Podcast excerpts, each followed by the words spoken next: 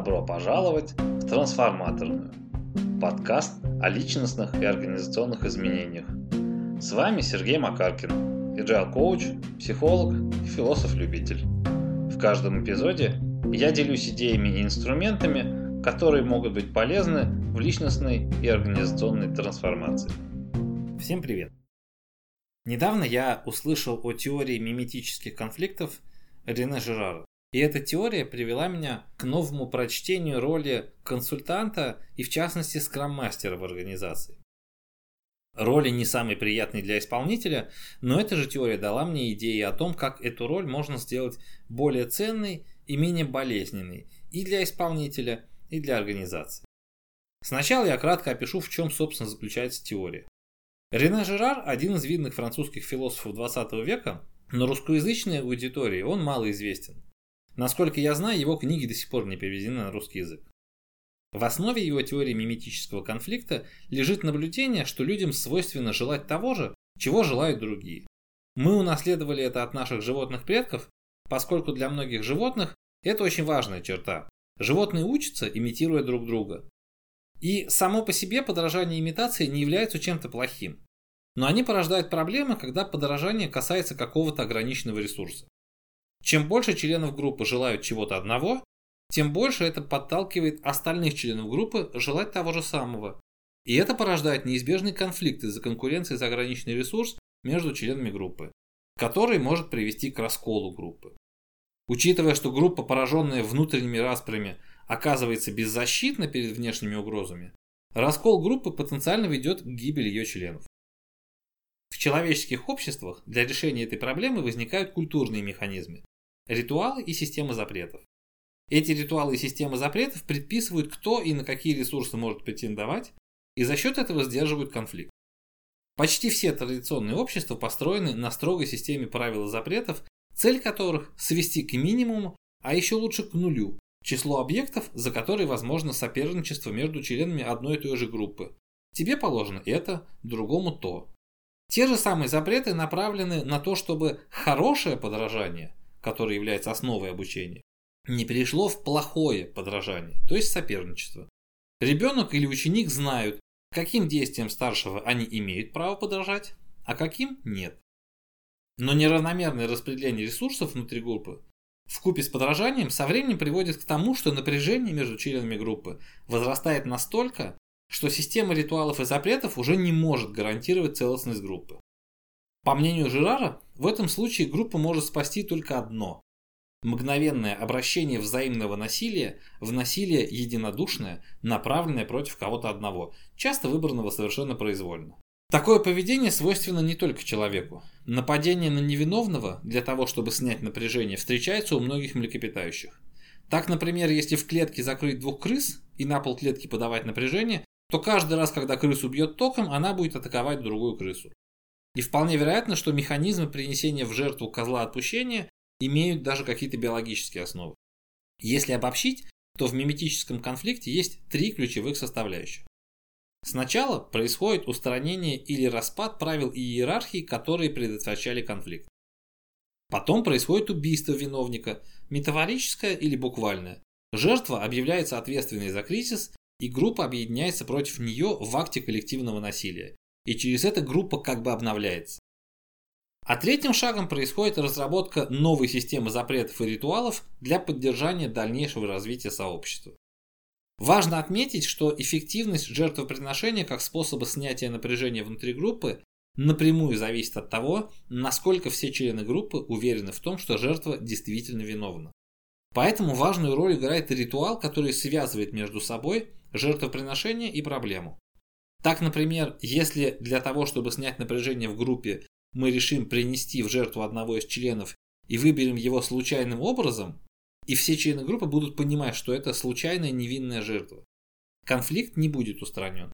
Но если это будет сопровождаться ритуалом, который для всех членов группы убедительно объяснит, что боги ожидают жертву, и жребий управляется богами, то есть жертва перестает быть случайной и в некоторой степени оказывается назначенной виновником самими богами, то напряжение в группе будет выпущено через такое жертвоприношение. То есть лучшая жертва это та, чья вина кажется членам группы неоспоримой. Той же цели служит и монархия. Король возводится на трон и получает власть, но взамен становится потенциальной жертвой. Таким образом, для короля критически важным становится консолидация достаточной власти до того, как миметический конфликт разовьется в полную силу, и это даст возможность передачи роли жертвы кому-то или чему-то другому. Также, по мнению Жерара, институты и организации возникли из мифов и ритуалов, направленных на сдерживание миметического конфликта. Например, генеральные директора или президенты возносятся на пьедестал как будущие жертвы, но они могут передать эту роль вице-президентам, заместителям или кабинету министров. И все это навело меня на несколько любопытных идей. Например, с этой точки зрения интересно выглядит внешний консалтинг. Похоже, что это стало устоявшимся способом аутсорсинга роли жертв. Любая организация создает систему явных и неявных запретов и ограничений, и это неизбежно создает внутри организации напряжение. Это напряжение растет и в какой-то момент начинает представлять угрозу для самой организации и ее устойчивости.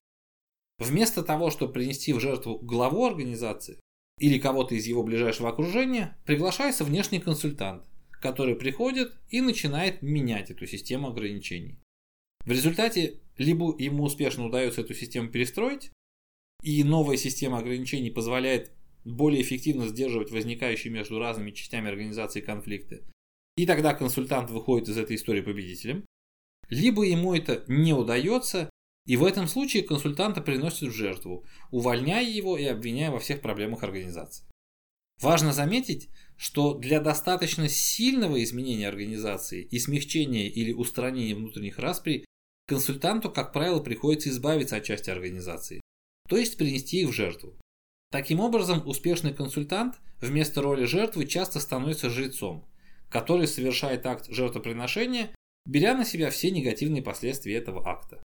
При этом лидеру организации оказывается выгодно совершать жертвоприношение не собственными руками, а руками жреца, потому что в этом случае лидер оказывается не запятнан во всей этой истории, и это снижает для лидера вероятность самому занять роль жертвы.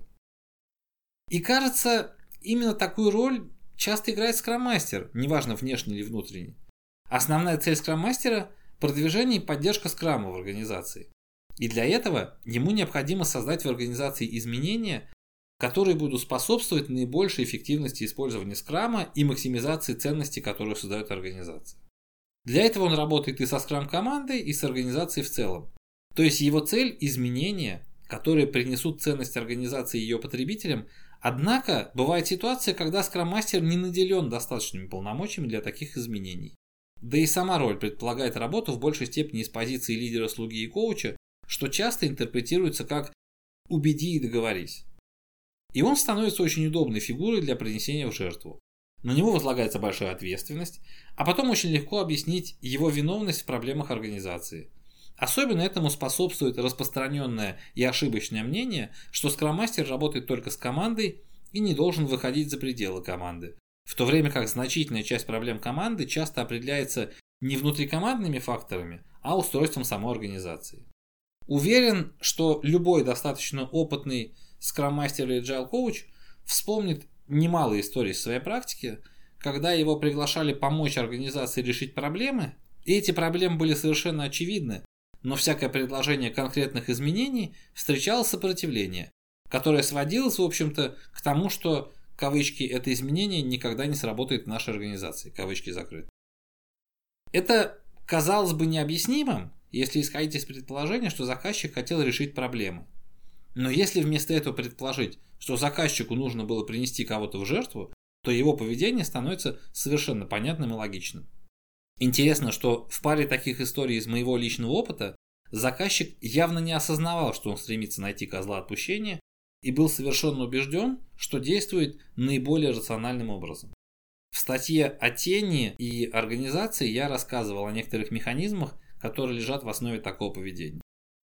С этой точки зрения мне кажется очень логичной стратегия некоторых моих коллег по цеху, которые заведомо не идут в контракты если руководство организации не готово лично вкладываться в изменения и радикально менять организационную структуру. С точки зрения теории миметического конфликта, такая позиция позволяет изначально занять роль жреца и с самого начала договариваться о том, кого и что жрец метафорически принесет в жертву богам организационной гибкости.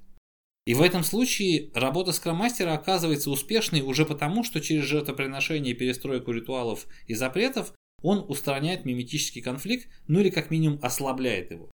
Даже если отбросить в сторону, что такой подход обычно устраняет целый ряд системных проблем и повышает эффективность организации в целом. Получается, что успех скромастера в организации определяется его способностью выйти из роли жертвы и перейти в роль жреца, который будет приносить в жертву организационную неэффективность, иногда в виде устаревших правил и запретов, иногда в виде метафорического жертвоприношения отдельных членов организации. Поэтому важно как можно раньше понять, какую роль предполагает сама организация для скроммастера. Если все указывает на то, что меня наняли для того, чтобы принести в жертву, первый и самый важный шаг – это признать и решить, как я хочу на это реагировать. Возможно, меня устраивает эта роль, и тогда моя задача – с честью ее выполнить. Если же меня эта роль не устраивает, у меня остается два пути. Первый – совершить метафорическое ритуальное самоубийство, уволиться. Второй – попытаться выйти из этой роли, взяв на себя роль того, кто будет приносить жертву организационную неэффективность. Будьте внимательны к своей роли, чтобы не стать нежелательной жертвой. И когда вы хотите принести в жертву кого-то, подумайте, является ли он на самом деле причиной проблем, из-за которых вы приносите его в жертву. На сегодня это все. Пока-пока. Надеюсь, вам понравился этот эпизод.